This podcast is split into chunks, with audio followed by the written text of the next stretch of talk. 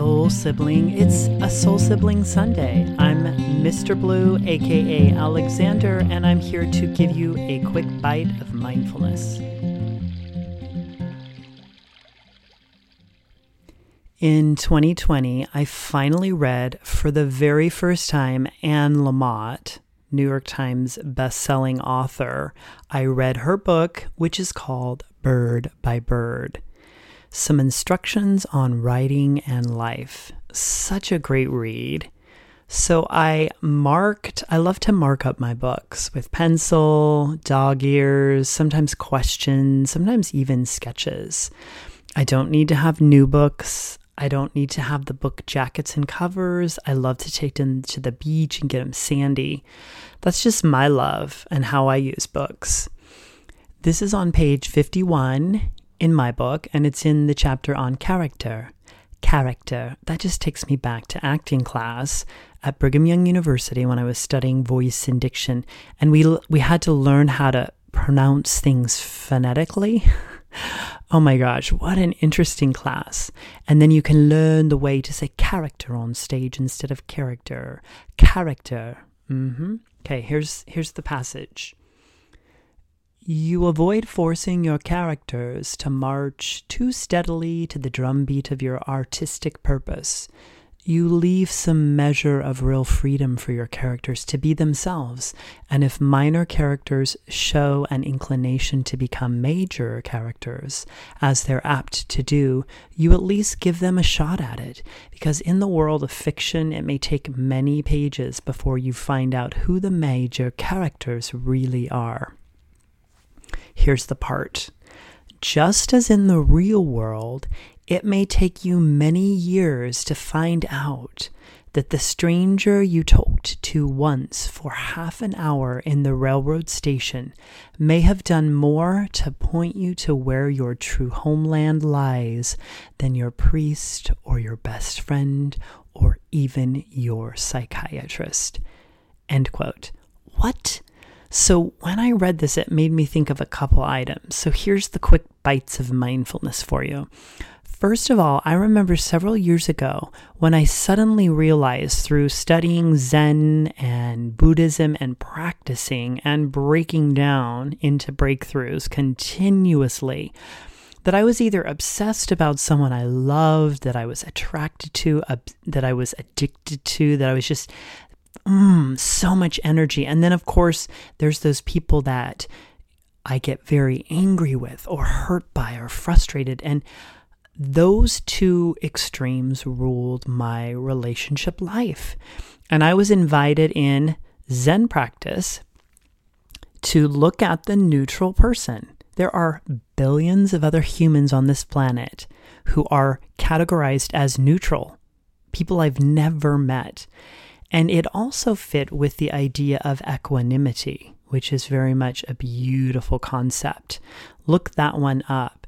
And in the equanimitable place, in a balanced, like middle space, like in the soil, the, the fertile open ground to grow, are all these relationships. So, by no means am I saying desert your close friends and the people you love and they're your family and or never risk having love and and working because it's painful. I'm simply saying that there are so many neutral friends and relationships to be had. And when I started opening myself up to that world, I found that there were a lot of gifts. And in fact, being part of in the room, so to speak, that's a phrase for recovery 12 steps. I actually belong to like four AA, well, let's say five AA. I did CMA in the beginning. I did Refuge Recovery. I do Recovery Dharma. And now I'm doing the Luckiest Club. And I'll tell you all about that if you're interested. That just started a few weeks ago. I actually pay a membership every month to belong to this recovery Zoom community called the Lucky Club or the Luckiest Club. So the neutral people, oh, it's worth looking into. It's really interesting. Um, and the, in the rooms in this community and sangha of people who are trying to stay sober from drugs and alcohol, and then it it spills over into sex and devices and sugar and working too much and extreme thinking. Someone said that yesterday extreme thinking, well, two days ago. I thought, wait, is that an addiction to get caught up for a couple days in extreme thinking? And I'm like, oh my gosh, this is so good. So look for the neutral people realize that there are so many new people that you could get rid of all that obsessed energy and focus and just let go and open yourself up to something new. So here's the last part that goes with what I really wanted to tell you. I'll never forget this story. I'm going to read you the quote one more time from Anne Lamott's book.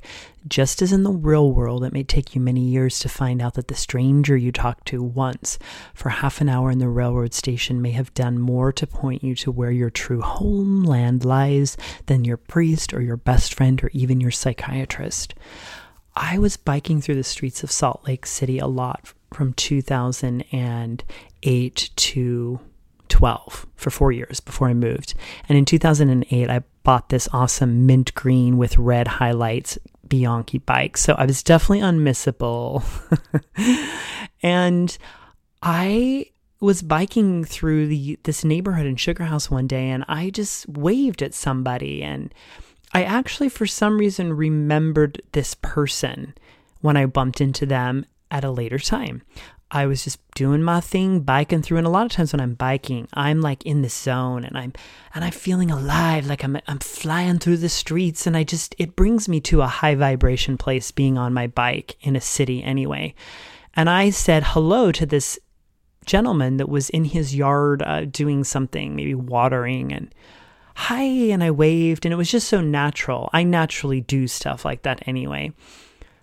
Several months later, maybe it was a year, I ran into this person and he said to me, Do you remember waving to me on your bicycle one Sunday afternoon? You will never know where I was at in the depth and the emotions. And that gesture was life saving for me. And I've never forgot it. Character. Character. Which kind of character will you be? and I just thought, you know, it's true. Like, don't underestimate what you share and like what you send out into the world. And frankly, you can't fake it, in my opinion.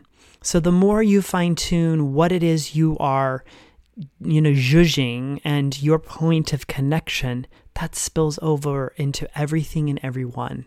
So I wanted to send this to you on Valentine's, February 14, 2021. That's it, Soul Sibling. I'll see you on the next episode.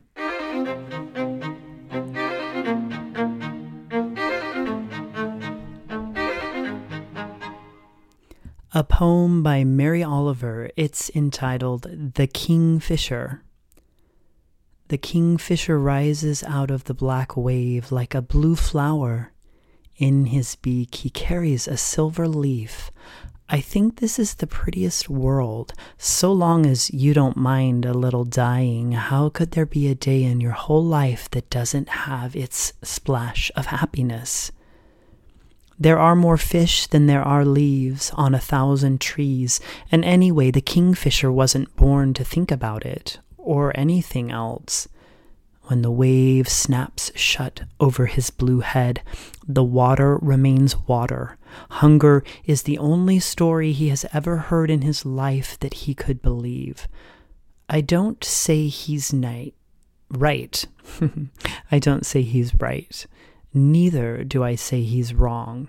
Religiously, he swallows the silver leaf with its broken red river, and with a rough and easy cry, I could rouse out of my thoughtful body if my life depended on it. He swings back over the bright sea to do the same thing, to do it as long as I to do something, anything perfectly.